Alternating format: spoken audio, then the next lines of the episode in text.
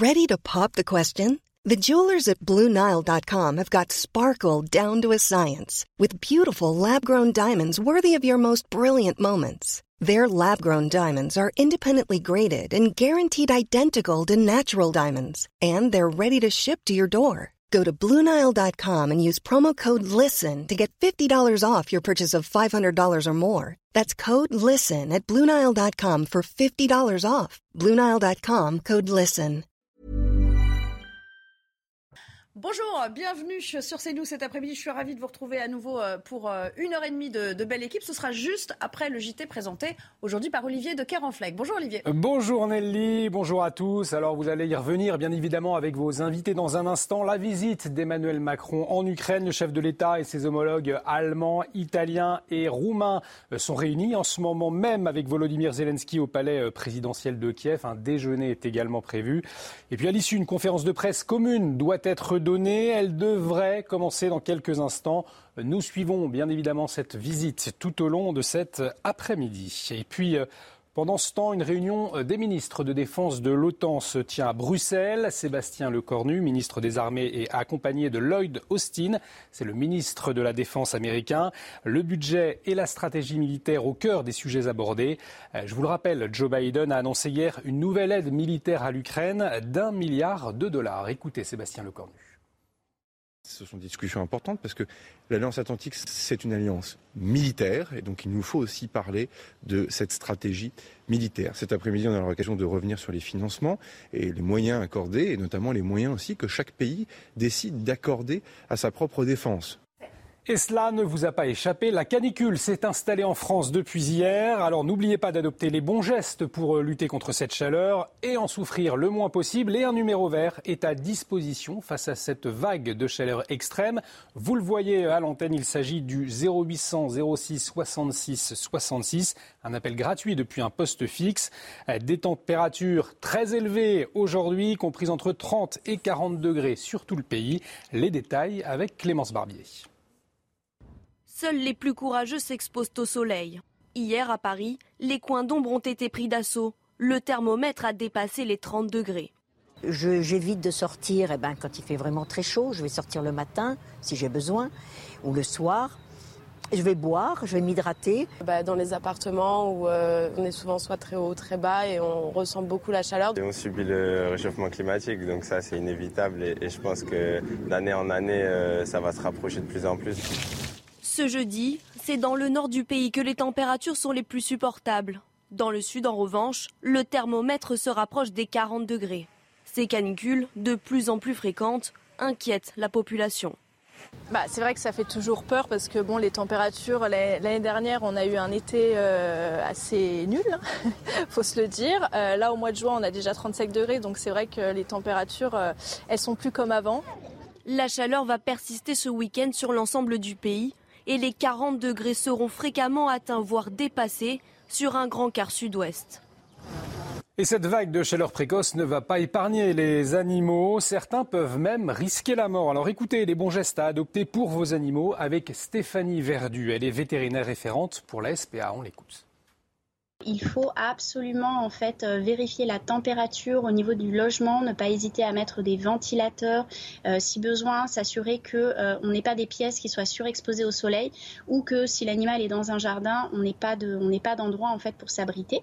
Pour les balades, bien évidemment, on sort plutôt tôt le matin et plutôt tard le soir, s'assurer qu'on ait bien de l'eau fraîche et puis on le répétera jamais assez mais ne pas laisser son animal dans une voiture et on en vient à cette interpellation de la brigade anticriminalité euh, dans le sud de Paris. Euh, ils ont arrêté un jeune dealer de 19 ans durant sa livraison à domicile avec une petite particularité puisque des pochons d'emballage euh, de drogue personnalité étaient en possession du, jeune dealer. Les explications avec Jules Boiteau. Dans ces paquets de bonbons, pas de friandises à la place des doses individuelles de drogue, emballées dans des sachets parodiant de célèbres marques de confiserie. L'astuce a été utilisée par un jeune homme de 19 ans, interpellé dans le 10e arrondissement de Paris à la fin du mois de mai. La pratique est de plus en plus répandue. Les détournements sur les pochons d'emballage sont ensuite largement partagés sur les réseaux sociaux et deviennent même un objet de collection pour certains consommateurs. Le packaging qui donne envie d'acheter euh, ces matières stupéfiantes, elles permettent de convaincre le client de commander chez un dealer qui vient directement à domicile. Et puis, pour euh, échapper à la vigilance des policiers, tous les subterfuges sont utilisés. Donc, on voit bien qu'on est dans une logique purement commerciale, dans une industrie complètement organisée. Le dealer interpellé était habitué d'une autre pratique en plein développement, la livraison à domicile. Selon une source proche de l'affaire, il fournissait la drogue directement chez les clients de manière régulière. Récemment sorti de prison pour des faits de violence conjugale, le jeune homme a été jugé en comparution immédiate au début du mois de juin. Condamné, il a été de nouveau incarcéré. Et place à la belle équipe à présent avec vos invités, Nelly, et vous revenez bien évidemment sur la visite d'Emmanuel Macron aujourd'hui à Kiev. Absolument, merci beaucoup euh, Olivier. On se retrouve à 15h pour un nouveau point sur l'info, puis euh, bien sûr euh, dans 90 minutes info un petit peu plus tard. Vous l'aurez compris, ça va nous occuper une bonne partie de l'après-midi, ce déplacement d'Emmanuel Macron et de trois autres dirigeants européens à Kiev. Quoi qu'on en dise, quel que soit l'état aujourd'hui hein, de cette guerre sur le terrain, ça reste un moment historique.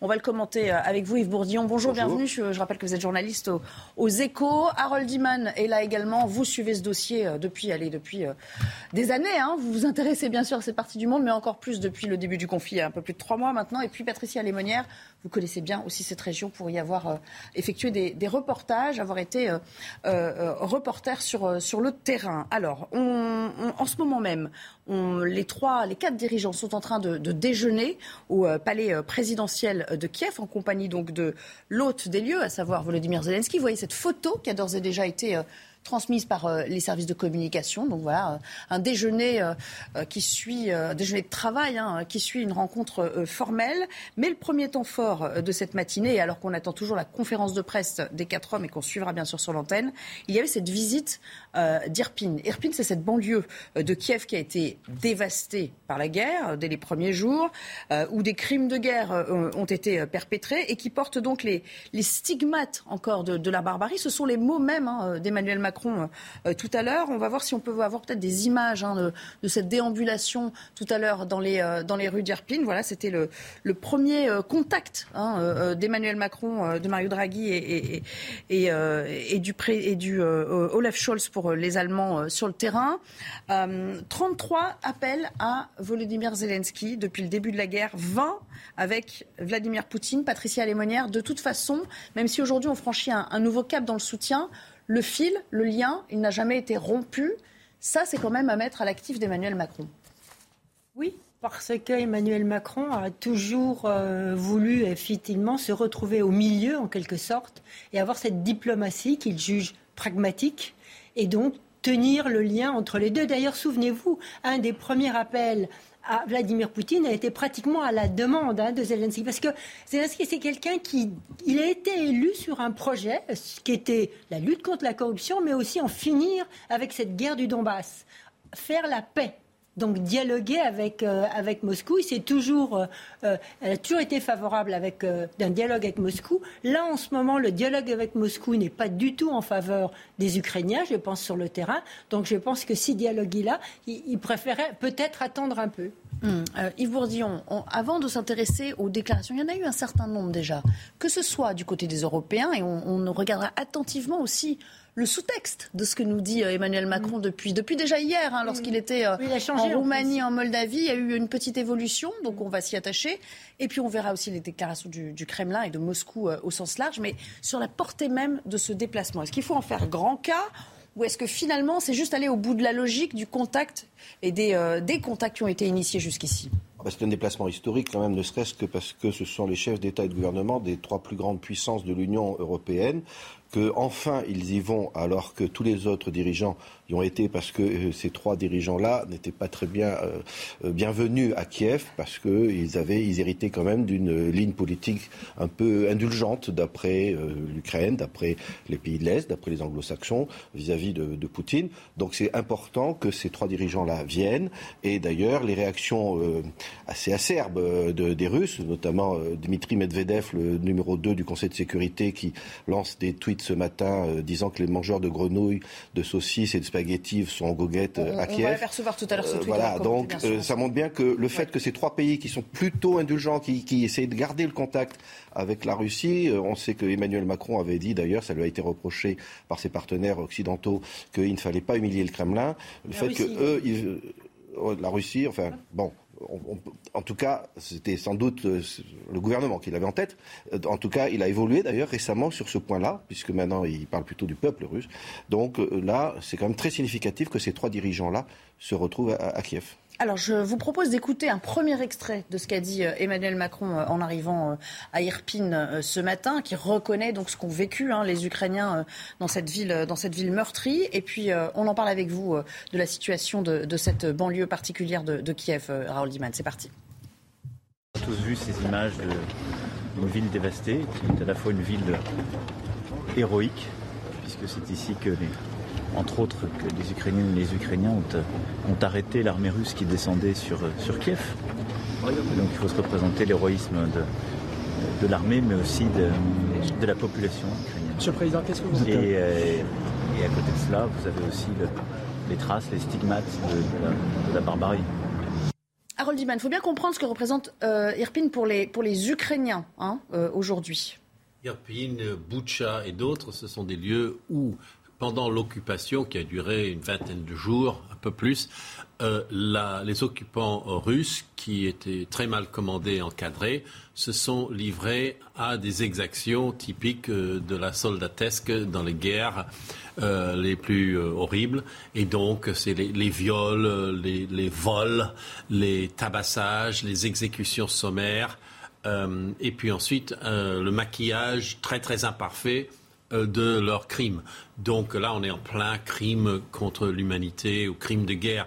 Euh, tout Ça, ce sont les Américains qui le disent, crime contre l'humanité. Pour l'instant, il y a, y, a, y, a, si, y a quand même un, crime de guerre, oui. différence d'approche. Le président français dit crime de guerre. Crime de guerre, voilà, entre les Occidentaux, les Européens et les Américains. Biden parle de hein. génocide. Bon, après, c'est peut-être votre tropisme américain qui s'exprime. Non, non, parce que les, les, distinctions sont juridiques mmh. et, réelles, mais euh, en gros, l'acte est, est, est, à peu près le même. C'est l'échelle et l'intention. Et, est-on vraiment en train d'attaquer des soldats ou des civils ou des prisonniers? Bon, mais ils se sont laissés aller à quelque chose dans l'armée russe de complètement euh, euh, horrible. Euh, il n'y avait pas d'encadrement. et ils ont même fait porter dans leur propagande, l'armée mm. russe, euh, la responsabilité sur les forces ukrainiennes, ce qui ne tient pas puisque ça a été observé de très près, on a des tas d'images satellites, on voit les traces et c'est un peu aussi une insulte à notre intelligence que de nous répliquer de cette façon. Et mais juste, euh, je note que ce n'est pas toute l'armée russe qui a fait ça.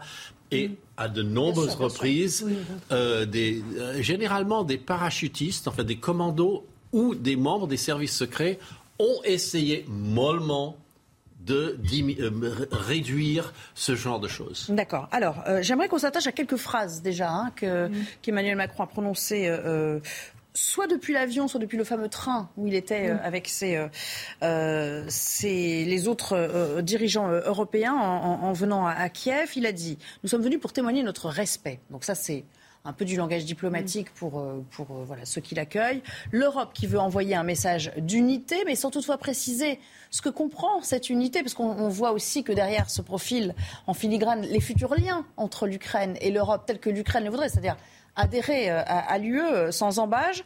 Et il dit aussi qu'il faut que l'Ukraine puisse résister et l'emporter, y compris dit l'Élysée, mais ça c'est un petit peu des éléments de langage euh, de l'Élysée, y compris reconquérir des territoires jusqu'à la Crimée. Est-ce que c'est sérieusement possible d'envisager ce scénario de sortie? Alors effectivement, les propos euh, du président Macron, enfin je dirais, il a évolué un peu parce qu'au départ, euh, on sentait chez lui une volonté de, comme chez les Allemands, comme chez les Italiens, effectivement, un peu de négocier, euh, aller peut-être avec quelques pertes terribles. Enfin, c'était pas clair. Et donc, ça a beaucoup effectivement euh, offusqué les Ukrainiens. Aussi, l'usage de l'idée que euh, les Russes et les Ukrainiens étaient des peuples frères. Alors, ça aussi, ça a beaucoup choqué les Ukrainiens et, et d'autres phrases encore.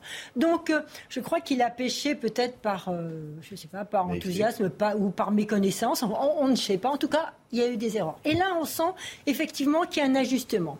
Et le fait qu'ils disent, en gros, que l'Ukraine doit rester dans son intégrité territoriale, ça sous-entend le Donbass et ça sous-entend la Crimée. C'est très important aux yeux des Ukrainiens. Quant à savoir si c'est réalisable, je vous rappelle que l'île de Chypre est coupée en deux depuis et plus personne euh, ne s'intéresse à la partie qui est occupée par la Turquie. Enfin, jusqu'à nouvel ordre, c'est ça. Même si le contexte est différent avec l'intégration d'une partie dans, l'Union européenne. Mais Chypre, il y a une partie qui a adhéré à l'Union européenne. Enfin, vous voyez, mmh. donc tout est faisable. D'accord. Et donc, euh, voilà. Et dans le même temps, ce même Emmanuel Macron nous dit euh, il ne faut pas humilier les Russes. Bon, ça, ça s'entend, mais ça fait un moment qu'il le dit. Mais surtout, et maintenant, il nous dit, et ça, c'était vraiment la petite musique qu'on entendait hier, il va falloir commencer à négocier ce, terme négocié, il était il y a encore quelques semaines, il n'était pas aussi, disons, prononcé avec force que ce qu'il a pu dire hier en Roumanie notamment. Il a toujours dit qu'il fallait négocier. C'est d'ailleurs ce que Kiev lui reprochait, parce que sous-entendu, négocier donc des abandons de territoire. Donc c'est toujours du en même temps. C'est-à-dire que hier, il a dit très clairement, peut-être plus clairement qu'avant, nous souhaitons la victoire militaire de l'Ukraine. Pour autant, après, il a une phrase un peu curieuse où il dit l'issue souhaitable, c'est soit la victoire militaire, soit euh, un, accord après que les armes se sont tues. Donc ça a l'air d'être autre chose qui serait que l'Ukraine devrait s'asseoir à la table parce que épuisée par la guerre, elle ne pourrait plus y aller. Donc ça reste quand même quelque chose de pas très clair. Donc ça ne va pas dans le sens d'acquis militaire majeur, on est bien d'accord, de toute façon. Non, non. Pour l'instant, bah, l'Ukraine. Cela dit, euh, il y a quand même une évolution sur le terrain euh, qui est assez curieuse. C'est que jusqu'à présent, grosso modo, on avait l'impression que les Ukrainiens se satisferaient de ne reconquérir que les territoires perdus depuis le 24 février. Puis ils ont commencé à dire euh, non, on va essayer de reprendre le Donbass. Et là, ce matin, le ministre de la Défense ukrainien, pour la première fois, a dit puisqu'on reçoit des lance-missiles multiples mobiles, les IMARS américains, qui sont des armes tout à fait redoutables, qui peuvent bombarder à 80 km et ensuite euh, bouger pour éviter un feu de riposte, eh bien avec ça, on va reprendre la Crimée. Donc c'est la première fois, à ma connaissance, que Kiev assume qu'il pourrait reprendre la Crimée, qui, euh, alors effectivement, a été annexée par la Russie, mais personne n'a reconnu cette annexion. Donc pour eux, c'est euh, l'Ukraine. On va juste interrompre quelques secondes le temps de retrouver Mathieu Rio. Vous le savez, il faut euh, absolument euh, qu'on le revoie pour le, pour le flash. Et puis on revient pour parler des avancées militaires sur le terrain. Samuel Paty a-t-il été suffisamment protégé par l'État et l'administration? On apprend aujourd'hui qu'une enquête a été ouverte en avril pour omission de porter secours. Dix membres de la famille du professeur avaient porté plainte. Des fautes ont été commises tant du côté du ministère de l'Éducation nationale que du ministère de l'Intérieur. Selon leur avocate, Samuel Paty aurait pu être sauvé, dit-elle. Le géant américain du burger, McDonald's, va payer 1,25 milliard d'euros à la France pour éviter des poursuites pénales pour fraude fiscale. L'accord a été validé ce matin par le président du tribunal judiciaire de Paris. McDonald's salue cette décision et assure tout mettre en œuvre pour se conformer aux lois. En Amazonie, l'enquête avance après la disparition d'un journaliste britannique et de son guide brésilien il y a dix jours. L'un des deux suspects arrêtés a reconnu avoir enterré leur corps. Ils auraient été tués par arme à feu. L'homme, un pêcheur de 41 ans, dit avoir participé au crime sans préciser son rôle. Voilà, on continue évidemment à parler de cette visite d'Emmanuel Macron et de trois autres dirigeants européens en ce moment euh, à, Kiev. Bonjour euh, Harold Iman. Harold Iman, on, va parler de l'aide réelle militaire apportée à la fois par les Européens et les Américains avec une montée en puissance euh, de la part des livraisons de, ces derniers, ce qui requinque un peu et qui revigore Volodymyr Zelensky dans son ambition de reprendre du territoire. Quelle est l'aide réelle aujourd'hui militaire sur le terrain? Est-ce qu'elle porte ses fruits? Vous avez quelques cartes, j'imagine, à nous, à nous ben, dévoiler vous montrer la carte du, euh, de l'avancée des troupes déjà. Euh, et euh, au jour d'aujourd'hui, voilà, vous voyez la tâche rose qui est ce qui est tenu maintenant par l'armée russe et tout le nord a été abandonné.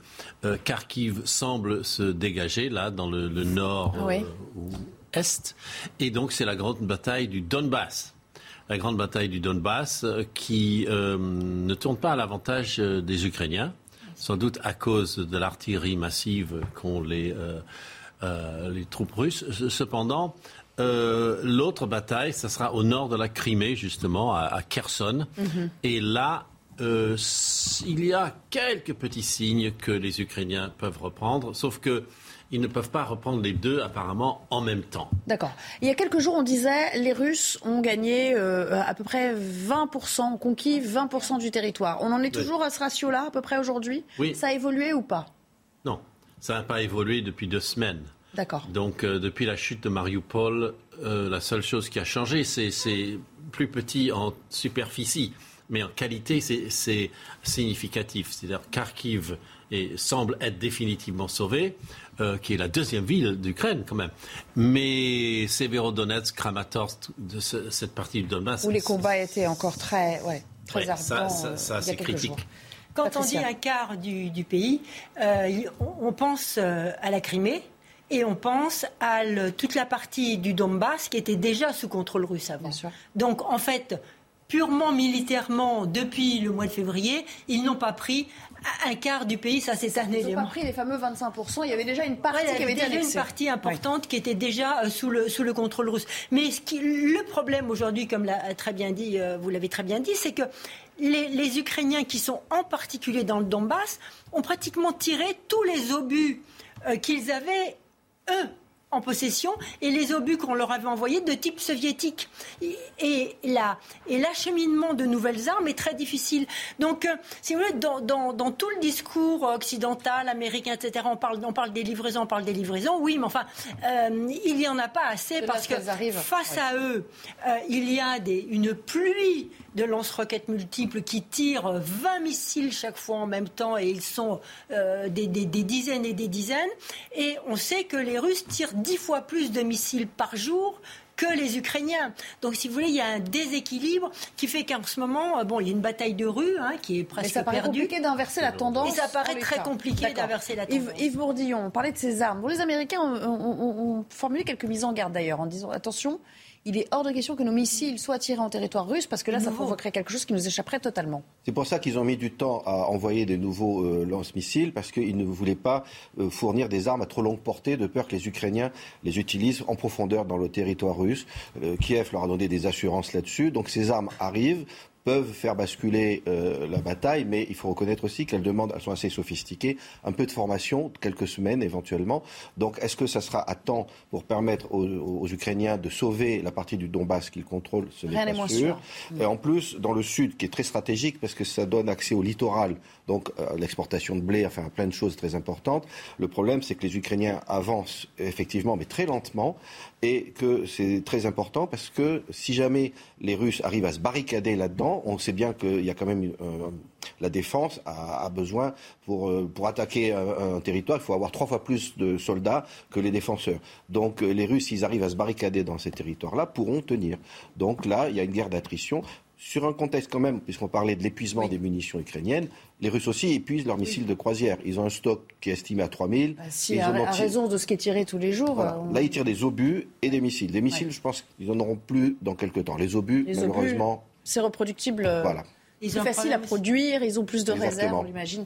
Alors on va, on va juste s'interrompre dans quelques secondes, le temps de vous rappeler quand même qu'à 14h20, euh, on attend toujours donc cette conférence de presse commune entre Emmanuel Macron, euh, Volodymyr euh, Zelensky et, les trois autres dirigeants qui accompagnent Emmanuel Macron aujourd'hui, l'allemand Olaf Scholz, l'italien Mario Draghi et le roumain Klaus Ioannis.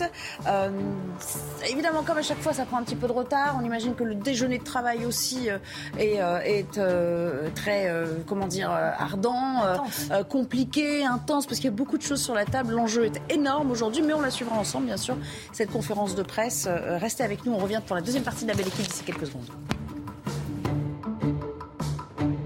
Pratiquement 14h30, c'est la deuxième partie de la belle équipe qui démarre juste après le Flash Info signé Mathieu Rio. Rebonjour Mathieu.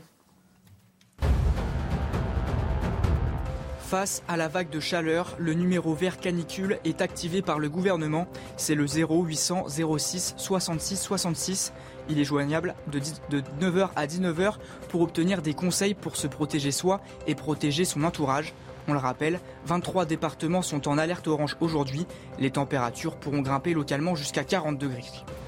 Les épreuves du bac se poursuivent en France en pleine vague de chaleur. Après la philosophie hier pour les élèves de terminale, c'est au tour de l'écrit de français pour les lycéens en classe de première. En bac professionnel, les élèves ont passé ce matin l'épreuve d'art appliqué et de culture artistique. Kevin Spacey peut rester libre sans condition en attendant sa prochaine comparution le 14 juillet prochain. L'acteur américain était devant la justice britannique ce matin. Il est accusé de quatre agressions sexuelles contre trois hommes entre 2005 et 2013. La star de House of Cards a une nouvelle fois nié ces accusations. Lui. Merci Mathieu. Vous l'aurez compris, l'image du jour, c'est celle-ci, celle qui est derrière moi dans l'écran et qu'on va voir s'afficher plein pot euh, à l'écran. Euh, c'est donc euh, le déjeuner de travail qui euh, réunit euh, en ce moment euh, quatre dirigeants européens autour, vous le voyez, de l'hôte des lieux à Kiev, c'est-à-dire Volodymyr Zelensky. Ça se passe au palais présidentiel. C'est en ce moment même hein, les, images, ce sont les premières images qu'on a pu nous fournir de, l'intérieur. que nous dit cette scénographie et, et plus globalement, Patricia Lémonière, la présence de ces quatre hommes, comment faut-il l'interpréter? Alors, elle est très intéressante parce qu'en fait, au départ, quand le, projet de voyage s'est ficelé, certains disent il y a un mois, euh, moi je ne suis pas dans le secret des, dieux, mais c'est ce qui semble transpirer, était prévu à trois. Les Français, les Italiens les Allemands, c'est-à-dire la vieille Europe, l'Europe la plus riche et aussi l'Europe la plus modérée, la moins allante euh, pour faire la guerre à tout prix. Et puis au dernier moment, eh bien, et c'était l'Europe un peu qui pouvait marquer presque une désunion parce qu'on avait l'impression que l'Europe était clivée en deux. L'Europe de l'Ouest, riche, opulente, qui n'a pas très envie de voir le gaz et le pétrole coupés. Et puis l'Europe plus à l'Est, avec d'ailleurs les Finlandais, les Estoniens, tout ça, qui eux euh, n'ont pas envie de peut-être voir euh, les Russes chez eux. Donc euh, voilà, on avait cette idée qu'il y avait un peu un clivage entre les deux Europes. Et là, on a le roumain, le, Premier ministre. Euh, président. président. roumain. Le président roumain qui est là, qui Qui, était, qui a surgi au dernier moment. Il était chez lui. Hein, oui, il était chez lui, mais il n'était pas prévu au départ dans, le voyage. Et donc c'est très important parce que dans ce cas-là, on a les deux Europes. L'Europe qui est issue de l'ancien bloc soviétique, en quelque sorte, dont la Roumanie, qui connaît bien les Russes, qui a aussi adhéré tardivement à l'Union européenne, 12 ans d'attente, c'est énorme, et 12 ans simplement parce que Jacques Chirac a fait un pressing de fou pour qu'ils adhèrent. Et donc on a ces deux Europes qui sont pour une fois et qui donnent face à Vladimir Poutine eh bien, une image d'unité. Oui, ben, on comprend mieux effectivement à la lumière de cette analyse, Yves Bourdillon, euh, euh, cette phrase d'Emmanuel Macron, l'Europe veut envoyer un message d'unité. Vous êtes d'accord sur la symbolique, la portée de la présence de ce quatrième homme aujourd'hui? C'est important de voir que tous les points de vue sont réconciliés? C'est un rôle important puisque c'est un pays de l'Est, alors que jusqu'à présent, on reprochait un petit peu à l'Allemagne et à la France de ne pas trop euh, être sur la même ligne que les pays de l'Est qui ont payé par l'histoire pour savoir ce que c'est que d'avoir des invasions russes.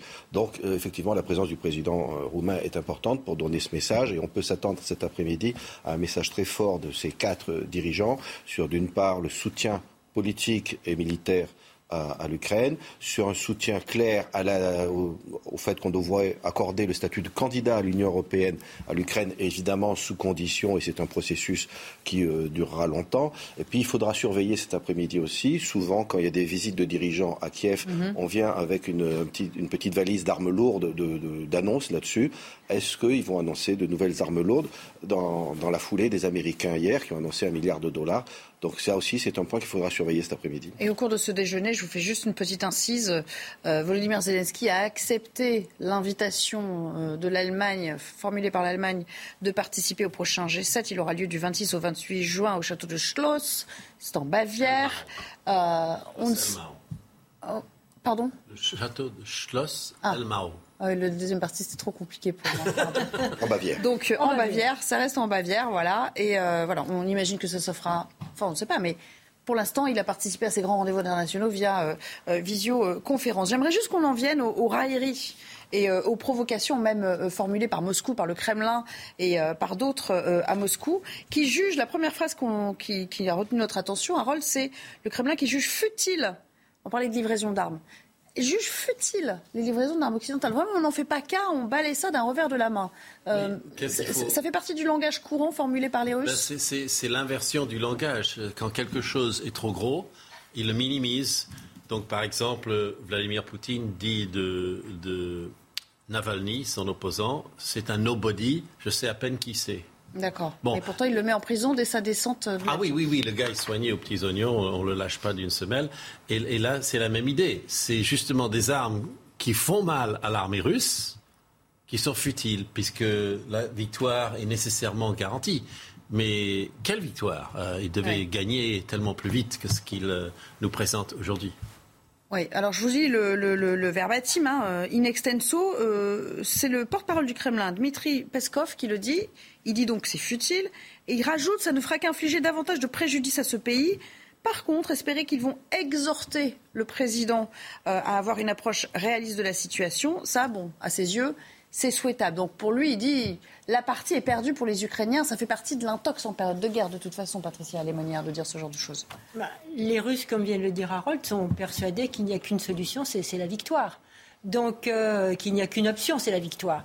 Donc, ces livraisons d'armes, pour eux, à la limite, ça retarde peut-être, mais la victoire est acquise. Ce qui est important à dire aujourd'hui, c'est que s'il y avait un cessez-le-feu qui, une fois le Donbass gagné, s'il est gagné, euh, les Russes ne s'arrêteraient pas au Donbass. Souvenez-vous, quand ils ont pris la Crimée, on a dit, bon, bah voilà, on va les laisser tranquilles, ils vont prendre la Crimée, mais ils vont s'arrêter. Non, pas du tout. Il y a eu le Donbass. Donc, ils ont pris une partie du Donbass. Et là, s'il y avait un cessez-le-feu une fois le Donbass compris, ça continuerait. Donc, si vous voulez, pour eux, la victoire ils ont le temps pour la victoire. C'est-à-dire la victoire n'est pas forcément dans un mois ou dans deux mois. Et c'est bien ce qui, inquiète nos dirigeants. Parce qu'une guerre qui va se prolonger est une guerre qui va mise sur le temps long et sur une guerre d'usure. Juste avant, avant de faire réagir, puisqu'on parle des territoires acquis, il est peut-être, euh, c'est peut-être le moment aussi de montrer, Harold, l'enjeu de la mer Noire. Pourquoi c'est important aussi pour les Ukrainiens de conserver de toute façon à tout prix un accès à la mer Noire Bien sûr. Alors la, mer Noire, évidemment, c'est euh, déjà ça a une valeur en soi. Euh, il y a la grande ville d'Odessa, qui est un peu la perle qui est sur euh, cette mer Noire. Et euh, c'est la seule façon de sortir les marchandises, dont le blé, évidemment, par les euh, détroits du Bosphore et des Dardanelles, qui sont contrôlés par traité international par la Turquie. Donc il faut garder Odessa, sinon l'Ukraine est un pays très diminué. Et vous voyez que l'Ukraine a perdu le port de Mariupol. évidemment, il faut passer une haie de navires russes qui contrôlent les deux tiers de, ce lac intérieur, mais ils ont pas mal été diminués par des attaques de missiles Neptune sur le célèbre Moskva, la grande frégate euh, amirale de la flotte en mer Noire. Et ce que fait l'OTAN d'intéressant, euh, et la Turquie aussi, c'est que la Turquie, par traité international, a bloqué le passage de tous les navires militaire. Donc la flotte russe qui est au large de la Syrie ne peut pas venir euh, en mer Noire, ce qui réglerait le cas d'Odessa immédiatement. Et d'ailleurs, euh, on fera, on va diffuser dans quelques jours euh, le, reportage que j'ai fait avec Stéphanie Rouquier, où on a effectivement suivi la marine russe au large de Tartus avec l'OTAN. Vous pouvez nous, déjà nous donner la date de la diffusion, le jour hein Non, ça sera juste avant le 14 juillet, pour voir ce que, ce que font la, marine, euh, les marins français euh, dans cette affaire de l'OTAN passionnant. Évidemment, on sera euh, au rendez-vous. Yves Bourdillon, tout à l'heure, vous nous faisiez part de, cette provocation. On parlait des, propos un peu fracassants des Russes. Et effectivement, Dimitri Medvedev, qui sort quelque part un peu de sa réserve. On l'a pas beaucoup entendu ces derniers temps, mais alors là, il y va plein pot avec ce tweet qui vous a pas échappé.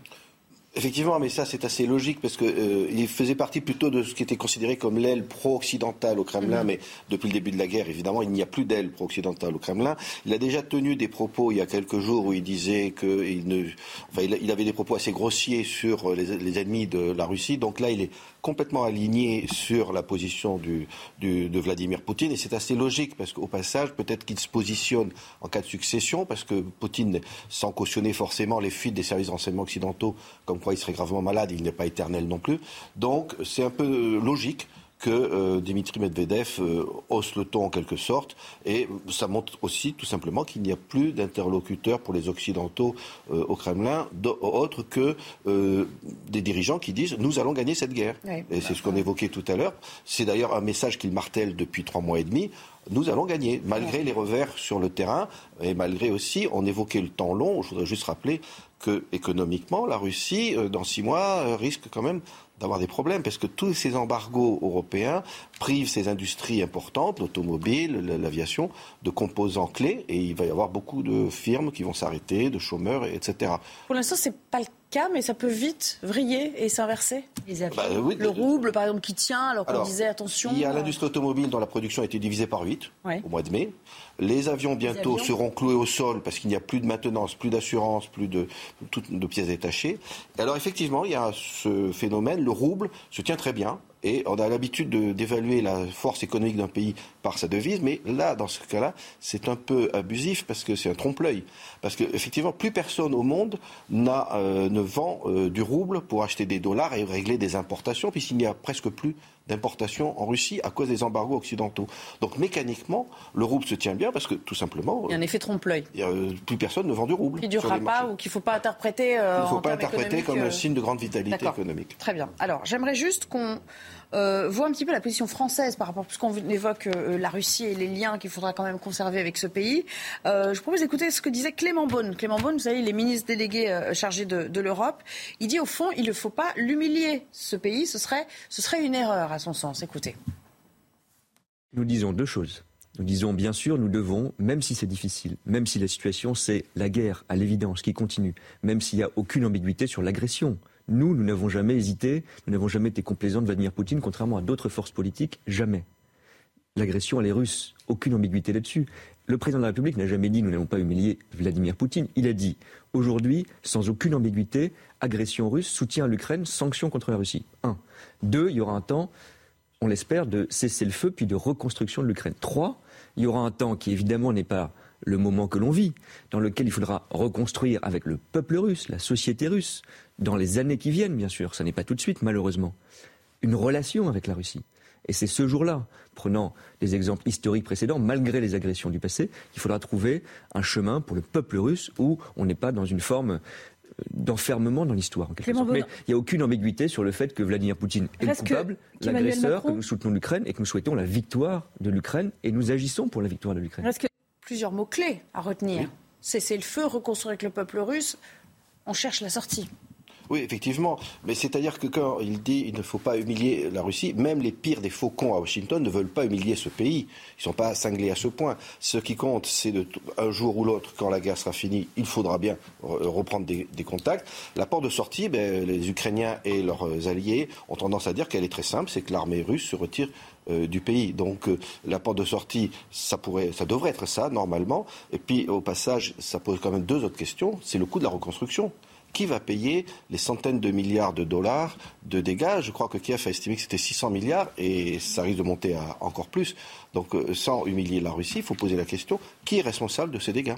Et pourtant, euh, ce matin, je crois que c'est euh, l'Allemand Olaf Scholz qui disait, en voyant Erpin et les dégâts, nous allons tout reconstruire.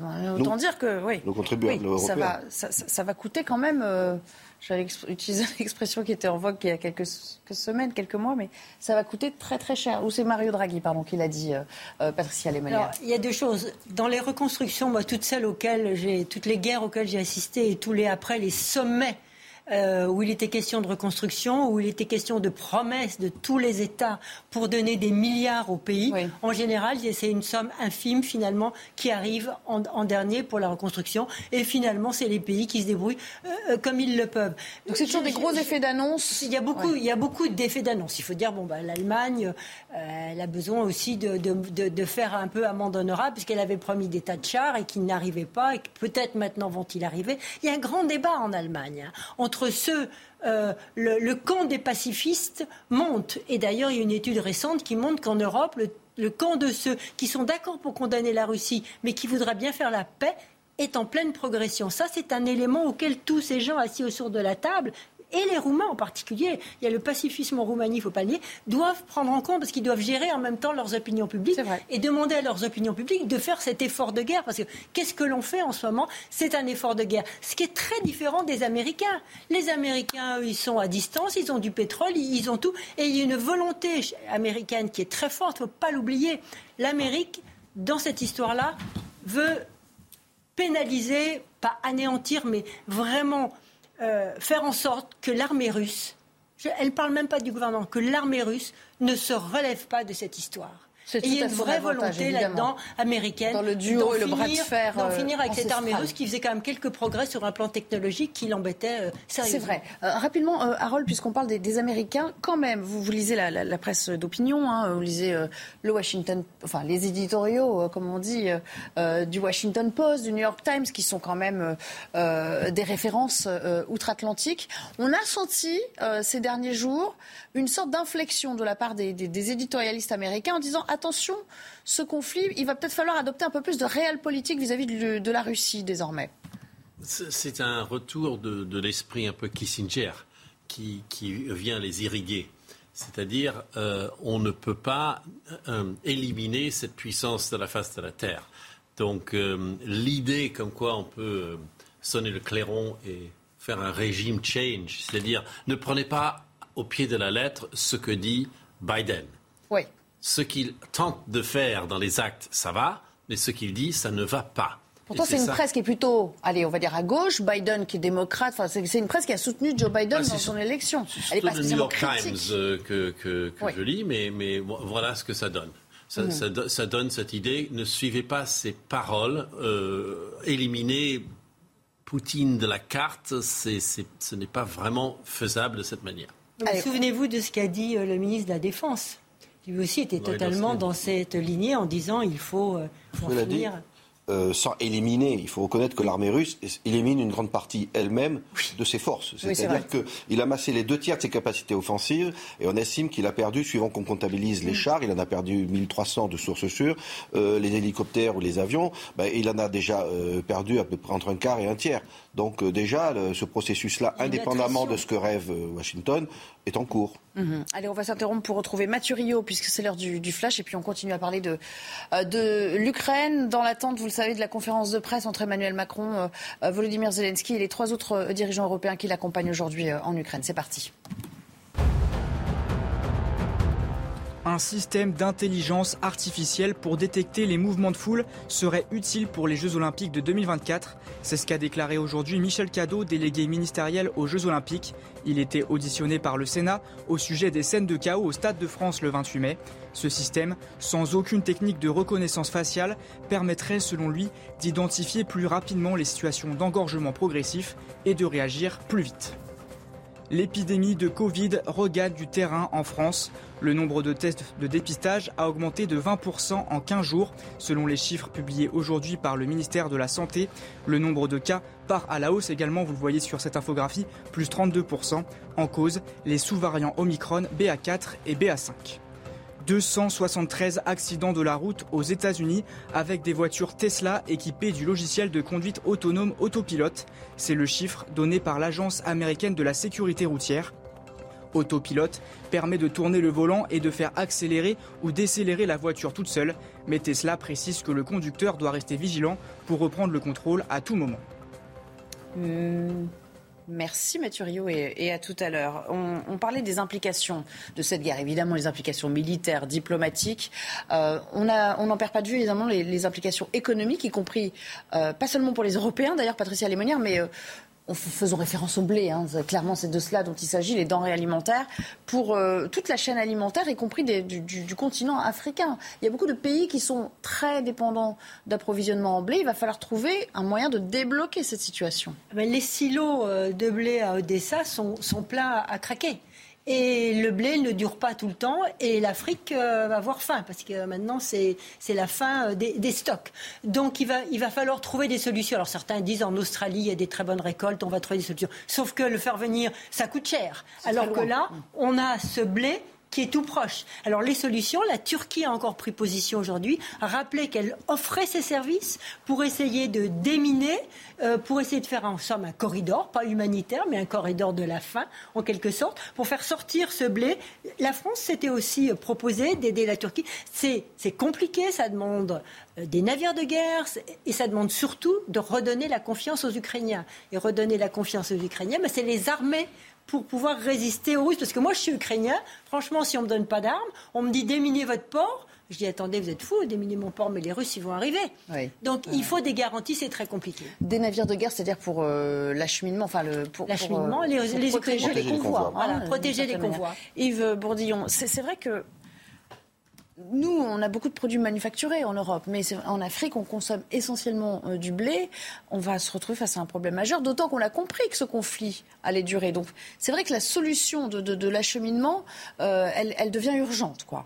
Alors effectivement, euh, puisque l'Ukraine représente à peu près 12% du marché des échanges mondiaux de blé et même 50% pour le tournesol, pour les pays africains comme l'Égypte qui dépend à, quasiment à 100% euh, de l'Ukraine ou de la Russie pour ses importations, c'est dramatique on voit d'ailleurs des flambées de prix. Donc pour l'Afrique, parce que l'Europe est exportatrice de, de, blé, donc ça, ça devrait aller, pour l'Afrique, ça pourrait vite poser des graves problèmes. Il faut quand même relativiser, quand vous comparez la production ukrainienne et la consommation mondiale, ce n'est qu'1,8%. Donc il y a peut-être possibilité de trouver d'autres sources d'approvisionnement. L'Ukraine elle-même peut exporter peut-être jusqu'au tiers de ses volumes habituels via la route ou le train. Alors ça renchérit parce qu'il y a des manipulations, il y a des goulots d'étranglement logistiques, mais il y a peut-être moyen de limiter les dégâts, mais manifestement il serait mieux que des convois puissent repartir des ports, à condition que euh, les Ukrainiens se sentent rassérénés. Quand ils auront déminé euh, leurs eaux, ah ben, là, il faut ils ont déjà des missiles Harpoon anti-navires euh, assez réputés, britanniques ou américains. Donc, est-ce qu'ils se sentiront suffisamment tranquilles avec ces missiles ou qu'ils se disent, je démine et si jamais la flotte russe arrive, je remine en deux ou trois jours pour me protéger Ça, c'est la question. D'autant que la flotte russe est toute près, c'est l'île du Serpent, la fameuse île du Serpent dont on a parlé au début de la guerre. Ils sont là, c'est à, à, côté de ça.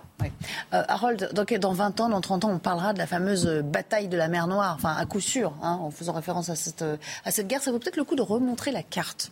Cette carte, pour tenter de comprendre aussi par quels moyens, par quelle voie. Voilà, vous allez montrer la Turquie, vous allez nous expliquer comment on pourrait faire sortir ce fameux blé des silos d'Odessa pour le faire voilà, descendre plus au sud. Bah, Là, on, voit bien, c'est quoi? C'est à travers le, Bosphore et le détroit des Dardanelles? Nécessairement. Il n'y a aucune autre façon de sortir de la mer Noire. Donc ce serait par là. Et euh, il faudrait euh, enfin, on a, on a proposé, euh, Emmanuel Macron notamment, de, faire une résolution de l'ONU qui décréterait que ces convois de céréales seraient hors guerre, pour dire. Hein, pour ainsi dire. Maintenant, est-ce qu'il faut leur donner un convoi de protection? Euh, On n'a pas parlé de ça. On a juste parlé de les extraire et Vladimir Poutine lui-même a promis de ne pas les attaquer. Comme Macky Sall. beaucoup. Hein. Non, mais Macky Sall. Mais le problème, le problème, c'est la porte arrière. C'est une fois que c'est ouvert, même le reminer en 2-3 jours, ça serait même peut-être pas tout à fait euh, possible. Mm. Et en plus, ça ferait beaucoup de bien à l'économie ukrainienne d'exporter tout cela. En deux mots, euh, outre, outre le blé, qu'est-ce qu'elle euh, qu'est-ce qu'elle exporte le plus, l'Ukraine? Le tournesol, le maïs, le tournesol, tournesol oui, Toutes choses qui sont essentielles, effectivement, au, continent, au sous-continent. Africain, oui, bien sûr. Indien aussi, parce que j'imagine qu'en Inde aussi. Alors l'Inde a des récoltes. Hein, L'Inde a plusieurs récoltes euh, qu'elle peut, vendre. Et surtout, je vous dis, il y a une excellente récolte en, en Australie. Et mais euh, aller, faire venir d'Australie en Égypte, puis c'est un pays qui est très dépendant, ça coûte beaucoup d'argent. Donc, euh, par contre, des pays comme l'Algérie qui ont de l'argent avec leurs hydrocarbures, elle, elle peut, elle peut s'approvisionner ailleurs. Moins que des pénuries réellement en volume, c'est plutôt une inflation. C'est-à-dire que ça va coûter plus cher. C'est ça. Donc, certains pays pauvres vont avoir des problèmes. Bon, cela dit, on peut leur accorder des, crédits. On n'est pas encore aux émeutes de la faim que certains pays africains ont connues, mais il y, a, quand même un sujet là. Allez, on s'interrompt quelques secondes et on revient pour parler effectivement de cette conférence de presse dont on espère qu'elle se, qu'elle se profile. Ce déjeuner à Kiev dure quelque peu. À tout à l'heure.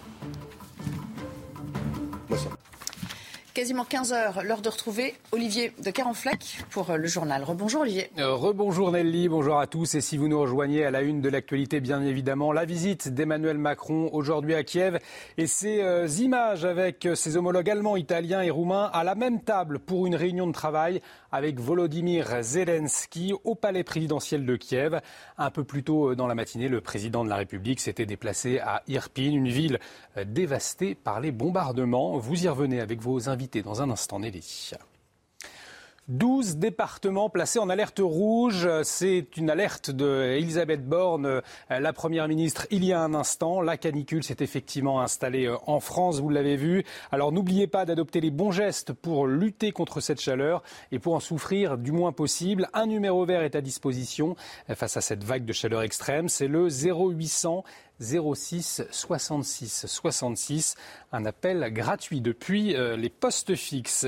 Et puis, avec cette vague de chaleur, une inquiétude, ce sont les incendies de forêt. Le sud de la France est en alerte à partir d'aujourd'hui. Il y a eu un déclenchement du dispositif contre ces feux de forêt, un processus expliqué par Vincent Pastor. Il est expert en incendie au SDIS 13. Chaque minute compte quand euh, un départ de feu est signalé. C'est pour cela qu'on va prépositionner sur le territoire euh, tout un tas de moyens. Des moyens sapeurs-pompiers avec des groupes d'intervention, des forces euh, assez fortes de pompiers mobilisés directement au plus près des incendies, mais également dans la détection un feu est rapidement maîtrisé quand on l'a identifié et quand on l'a localisé. Pour ça, on a un dispositif de vigie, des tours de guet qui surveillent en permanence le territoire et on a des petits véhicules qui, euh, à chaque alerte, vont se rendre le plus rapidement possible vers cette fumée qui est signalée afin de la neutraliser. Bien sûr, les pompiers arrivent derrière. On appelle ça la politique de l'attaque de feu de naissance, c'est-à-dire qu'on va essayer de tuer le feu le plus rapidement possible avant qu'il ne dégénère et avant qu'il ne faille engager des moyens très lourds comme les avions. Et puis on va terminer avec ce chiffre, 32%, c'est le nombre en plus de contaminations à la Covid en France en une semaine. 38 894 nouveaux cas enregistrés en moyenne chaque jour. La belle équipe de retour avec vous, Nelly, et la visite du président Emmanuel Macron et de ses homologues italiens et allemands Merci.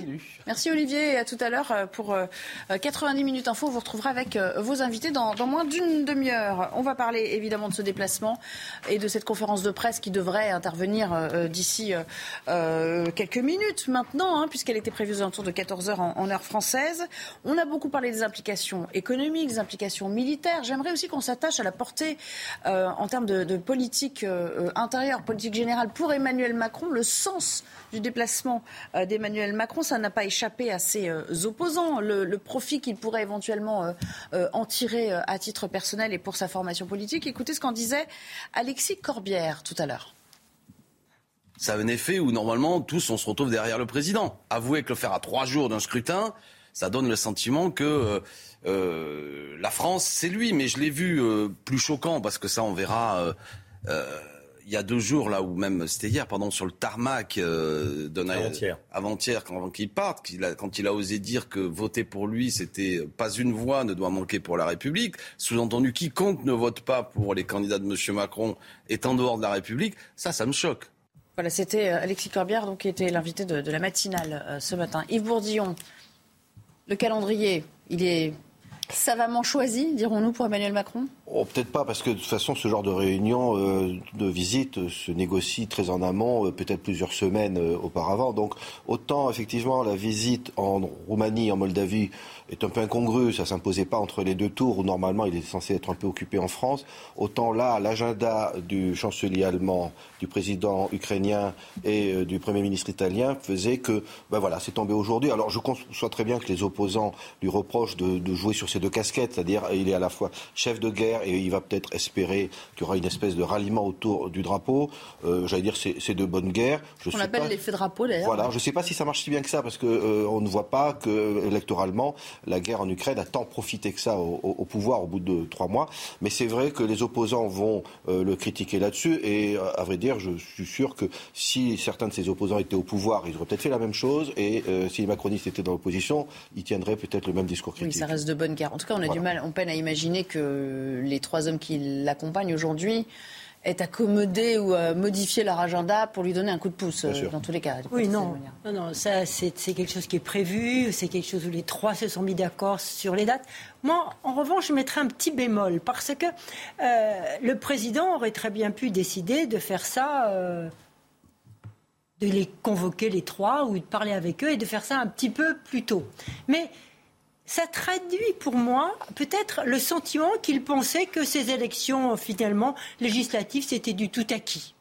Et que donc, quand tout est acquis et quand il n'y a pas de problème, eh ben, profitons de ce moment un peu d'accalmie en quelque sorte. Parce que si tout est acquis, ben, l'entre-deux tours, il y a. C'est, On ne sait pas qu'il y aurait euh, de, de, l'adversité. Euh, euh, en fait, je crois qu'il était, qu'il était serein. En fait, ça pour moi, ça dénote sa sérénité par rapport aux législatives, il croyait que, comme tout le temps, eh bien, le peuple français allait donner au président élu une majorité. Donc, euh, ma foi, pourquoi pas cette période un peu d'accalmie. D'accord. Alors, intéressante analyse. Puisqu'on écoutait tout à l'heure euh, un représentant de la, NUPES, écoutons aussi pour l'Assemblement national Marine Le Pen qui disait à peu près la même chose.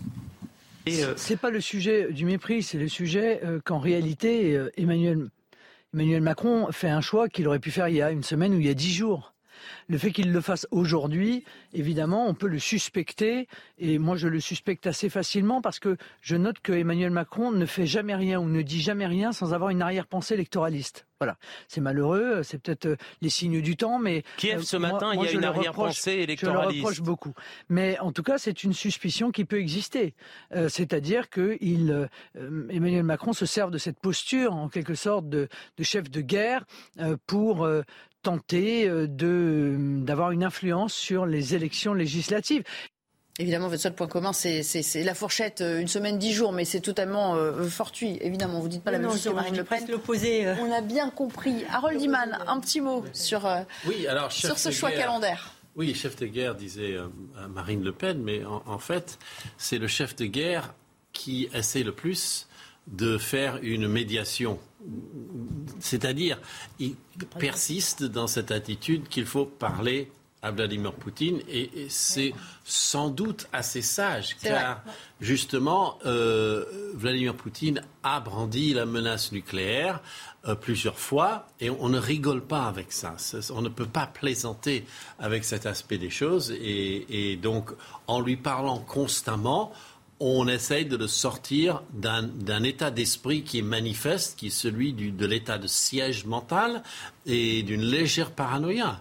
Donc ça se dit même dans des milieux diplomatiques euh, que Vladimir, pas qu'il est malade, mais qu'il a une espèce de... Certains ont dit qu'il qu'il était malade. Hein, oui, mais, pas malade mental. Hein, il aurait une maladie euh, euh, du corps. un cancer, un, cancer qui aurait été traité. Effectivement, Emmanuel Macron est dans sa logique, il est dans la réelle politique, là, enfin dans le pragmatisme total. et quant à la menace nucléaire, il y a quelque chose de très important. Les Français ne sont pas sensibles beaucoup moins sensibles que les Britanniques ou d'autres pays nordiques à la menace nucléaire. Les Français sont sensibles au prix de l'essence, ils sont sensibles au prix euh, de la nourriture qui augmente, et c'est bien pour ça que euh, cette guerre, euh, si elle doit se prolonger, pose un problème aux dirigeants occidentaux. Yves Bourdillon, un dernier mot peut-être sur, sur les implications politiques, politiques intérieures. Ah, bah, c'est-à-dire qu'on verra euh, dimanche si ça profite euh, au gouvernement. Ça, euh, ce voyage-là, on peut en mesurer l'impact dans, deux jours. Mais au passage, je voudrais revenir sur la tentative d'être un médiateur. Il faut bien reconnaître qu'actuellement, il y a un seul pays qui a la confiance des deux protagonistes, c'est la Turquie. la France n'est pas considérée par Kiev comme un médiateur possible à cause de son discours un peu compliqué des dernières semaines. Donc, et à l'inverse, d'ailleurs, le président Macron téléphone très régulièrement au président russe, mais est-ce qu'il est au sérieux au Kremlin Je ne suis plus trop sûr parce que maintenant, on voit aux télévisions russes qu'il y a des gens qui se moquent de lui en disant macroniser, ça veut dire appeler tout le temps pour, pour rien.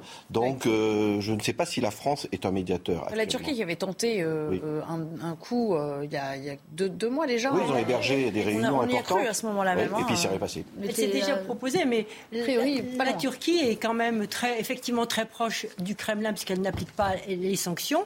Et en même temps, l'Ukraine sait que Bon, eh ben, c'est une voie possible pour toucher euh, Vladimir Poutine, mais ils ne sont pas pro-turcs.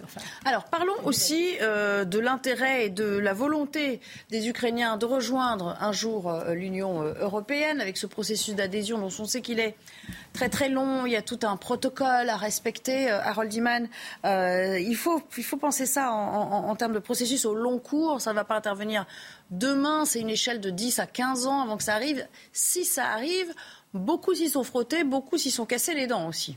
Oui, bien sûr, on pense à la Turquie qui était en très bonne voie pour euh, les critères économiques et peu à peu l'ambiance démocratique s'est euh, dégradée avec euh, les répressions des, Kurdes politisés du PKK et d'autres encore. Et ensuite le coup d'État qui a été réprimé avec une une excessive dureté. Donc euh, ça les a éliminés, euh, ça a éliminé la Turquie de tous les chapitres, euh, les critères de Copenhague. Alors justement, comment ça va se passer pour l'Ukraine si elle prétend un jour y entrer? Alors on parle d'une voie accélérée, on parle aussi d'un statut de candidat qui lui offrirait certaines facilités, mais bon, tout ceci n'est pas militaire. Donc comme le problème numéro un actuel est militaire, on lui a promis euh, de soigner son jardin alors que c'est à sa porte qu'il y a le problème. Donc euh, ce n'est pas vraiment évident et en plus cela va euh, certainement aliéner de manière permanente la Serbie qui elle attend d'entrer depuis des années dans l'Union européenne et qui est quand même très russophile.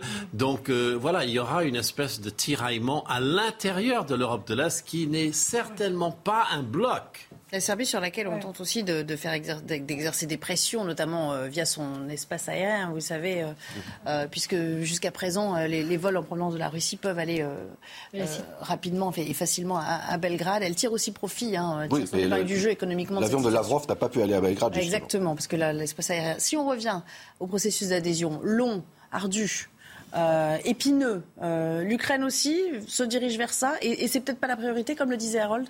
Bah, il y a déjà une première étape politique, symbolique, forte, qui va être que euh, dans huit jours, le 23 ou 24, il y aura un sommet européen qui accordera certainement le principe de la, de la candidature, mhm. mais euh, sans pour autant ouvrir forcément la voie, parce qu'on va mettre plein de conditions, le diable est dans les détails, et donc il y aura les chapitres ensuite à négocier, donc ça va prendre du temps, et puis il faut quand même reconnaître que même si sur le principe l'Union européenne veut envoyer ce message de soutien à, Kiev, il y a quand même deux petits détails. Le premier, c'est que c'est un pays qui est occupé actuellement pour euh, un quart de sa surface par une puissance nucléaire, donc c'est un peu la même situation que Chypre, sauf que Chypre est occupé par la Turquie, pas par pas, par, une puissance nucléaire.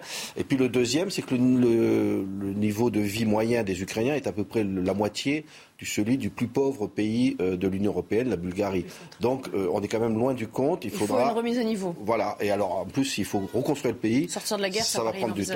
Oui. C'est votre constat aussi, euh, Patricia? Oui, oui, ça, je, partage complètement ce constat. Ce qui avait beaucoup choqué les Ukrainiens, c'est quand les Français, avec Clément Beaune, je crois, avaient dit, et le président même, ça prendra plusieurs dizaines d'années. Alors là, pour eux, c'était effectivement inadmissible parce qu'ils ne se comparent pas à la Serbie ou à d'autres pays puisqu'ils sont en guerre et donc, donc très menacés. Et ils pensent tous effectivement à la Roumanie qui a eu un processus relativement court puisque pour la Roumanie c'était 12 ans, ce qui est euh, euh, bon court euh, au regard des critères de, l'Union européenne. Donc, mais là c'était le président Chirac qui avait pesé tout son poids pour faire rentrer la Roumanie. Je ne suis pas sûre. Que... vous parlez de Clément Beaune concernant ce processus d'adhésion. On, on, a un extrait de ce qu'il a rappelé récemment à propos de l'Ukraine. Alors nous soutenons le fait que dans une semaine, il y aura une décision, là c'est très important, sur la candidature. Quelle est la position française? Je vous le dis, je pense qu'il faut ouvrir la négociation et donner un statut de candidat. Nous avons une responsabilité particulière. Parce que la France est toujours en présidence et ça se décide à l'unanimité. je l'ai dit, on me l'a peut-être reproché, je veux l'honnêteté. On le doit à l'Ukraine justement parce qu'ils sont en train de se battre. Et que nous parlons de l'avenir pour des générations d'Ukrainiens qui aujourd'hui sont sous les bombes. Je pense qu'il faut donner ce signal. Un horizon un signal d'ouverture, de négociation. J'espère qu'il peut se faire rapidement. Après, toujours, la négociation prend du temps. Pourquoi Pas par technocratisme échevelé? Parce que un pays qui aujourd'hui en plus est en guerre, qui demain, j'espère le plus vite possible, engagera sa reconstruction, devra sur beaucoup de sujets euh, devenir euh, européen sur beaucoup de plans, l'état de droit, le développement économique, etc. Ça prendra du temps. Je pense qu'on ne ferait pas un cadeau ni à l'Ukraine, ni à l'Union européenne, d'écraser toutes ces étapes, de dire procédure accélérée, ça je n'y crois pas, pour être très honnête. Voilà, Yves Bourdillon, euh, on sent qu'il met beaucoup de conditions et qu'il y va quand même euh, avec précaution hein, sur, euh, sur comment dire, la faisabilité de la chose pour les Ukrainiens. Effectivement, puisque ce processus est compliqué pour tous les pays déjà, et là, pour euh, ce pays qui en plus est en guerre actuellement, ça, risque d'être encore un peu plus compliqué. Et puis il faut tenir compte de l'opinion publique qui n'a peut-être pas envie. Déjà, il y a une fatigue de l'élargissement très claire dans l'Union européenne depuis euh, très longtemps. Et donc là, euh, l'opinion publique est certainement en grande majorité favorable en France comme ailleurs au soutien à l'Ukraine. Le processus d'adhésion, c'est autre chose. On peut comprendre que sur le plan géopolitique, cette adhésion serait à long terme utile pour l'Europe, mais pour l'instant, il y a quand même de nombreux obstacles. En tout cas, il n'y a pas péril en, la demeure. On imagine qu'ils ont aussi d'autres choses sur le feu euh, à régler euh, avant cela. Et euh, d'ici quelques minutes, vous suivrez Merci à tous les trois. Mais vous suivrez bien sûr cette conférence de presse euh, d'Emmanuel Macron avec euh, Volodymyr Zelensky et les trois autres dirigeants qui accompagnent Emmanuel Macron aujourd'hui euh, à Kiev, qui, a pris un petit peu de retard. Hein. Elle était prévue il y a un peu plus d'une heure, mais le déjeuner de travail est toujours en cours au palais présidentiel de, Kiev. D'ici un instant aussi l'heure des livres avec Anne Fulda qui reçoit aujourd'hui Sophie Bonnet pour Le Maître et l'Assassin. Et je vous retrouve avec grand plaisir demain à l'antenne autour de 15h30. Ce sera pour 90 minutes Excellente suite de programmes sur l'antenne de CNews.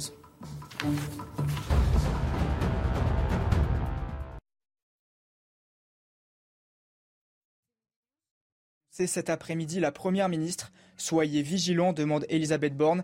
Hydratez-vous, restez au frais, donnez et prenez des nouvelles de vos proches. En cas de malaise, contactez le 15. Un numéro vert a également été activé. C'est le 0800 06 66 66. Le groupe Orpea condamné pour négligence après la mort d'une patiente. Elle était décédée après avoir été hospitalisée pour une double fracture inexpliquée des fémurs. Le tribunal a rappelé l'obligation des EHPAD d'assurer la dignité, l'intégrité et la sécurité des personnes titulaires de contrats de séjour. Samuel Paty a-t-il été suffisamment protégé par l'État et l'administration? Une enquête a été ouverte en avril pour omission de porter secours. Dix membres de la famille du professeur avaient porté plainte. Des fautes ont été commises tant du côté de l'éducation nationale que du côté du ministère de l'Intérieur, selon leur avocate. Samuel Paty aurait pu être sauvé, dit-elle. Bonjour. Bonjour. Bienvenue à l'heure des livres, Sophie Bonnet. Alors vous êtes euh, vous êtes journaliste et vous êtes euh, écrivain. C'est votre deuxième livre, euh, Le Maître et l'assassin, s'appelle-t-il et c'est publié chez Robert Laffont. Alors c'est un, un récit haletant, une enquête menée au plus près. fouillé, presque obsessionnel, on dirait, ce que vous racontez d'ailleurs sur le célèbre avocat Olivier Metzner, qu'on a retrouvé euh, suicidé il y a quelques années, et son sulfureux amant euh, Alexandre Despalières. Alors lui aussi décédé d'ailleurs. Euh, alors vous l'expliquez dans le livre, c'est une enquête donc, qui a duré cinq ans et qui a carrément envahi votre vie. C'est devenu vraiment obsessionnel. Alors expliquez-nous. C'est devenu une quête assez obsessionnelle, étonnamment. En fait, j'avais commencé par m'intéresser à cette histoire que je trouvais assez assez fascinante. Et puis quand Olivier, euh, quand Olivier Metzner euh, est décédé dans des conditions qui étaient assez étranges, il a été retrouvé mort sur les rochers de son île privée euh, dans le golfe du Morbihan. Alexandre Despalières était déjà dans son entourage. Voilà, et c'est quelqu'un, Alexandre Despalières était un gigolo à la beauté fabuleuse, et c'est quelqu'un dont la vie était comme ça émaillée de morts très étranges, mais il n'avait jamais été jugé, il avait fait quelques mois de prison et puis il était sorti. Et j'avais trouvé très étrange à l'époque le fait que finalement personne ne semble s'intéresser à la présence de ce, de, ce gigolo. Euh, voilà. L'entourage de Metzner. Alors il faut peut-être pour, euh, pour, les, pour les spectateurs qui ne savent peut-être pas, euh, rappeler qui était vraiment Olivier Metzner. Donc c'était un avocat très célèbre. Qui a... Un très grand pénaliste qui était vraiment, enfin qui a été aux portes du pouvoir. Il a plaidé dans toutes les plus grandes affaires de ces dernières années, Clearstream, Bettencourt, Kerviel. Enfin, c'était vraiment un homme très puissant, éminemment doué. C'était vraiment un homme de très grand talent, un très gros très gros travailleur, vraiment, voilà, quelqu'un de grande qualité professionnelle et qui avait un côté très sombre. vraiment, c'était. Apparemment singulier. Voilà, une vie privée mm. très cachée avec de nombreux gigolos. Le principal était euh, Alexandre Despalières, mais c'est quelqu'un qui avait beaucoup de secrets, beaucoup de choses à cacher. Et ces deux hommes euh, ont vécu dans, dans, le plus grand secret pendant 20 ans ensemble. Ils ont partagé beaucoup de beaucoup de secrets, beaucoup de voilà.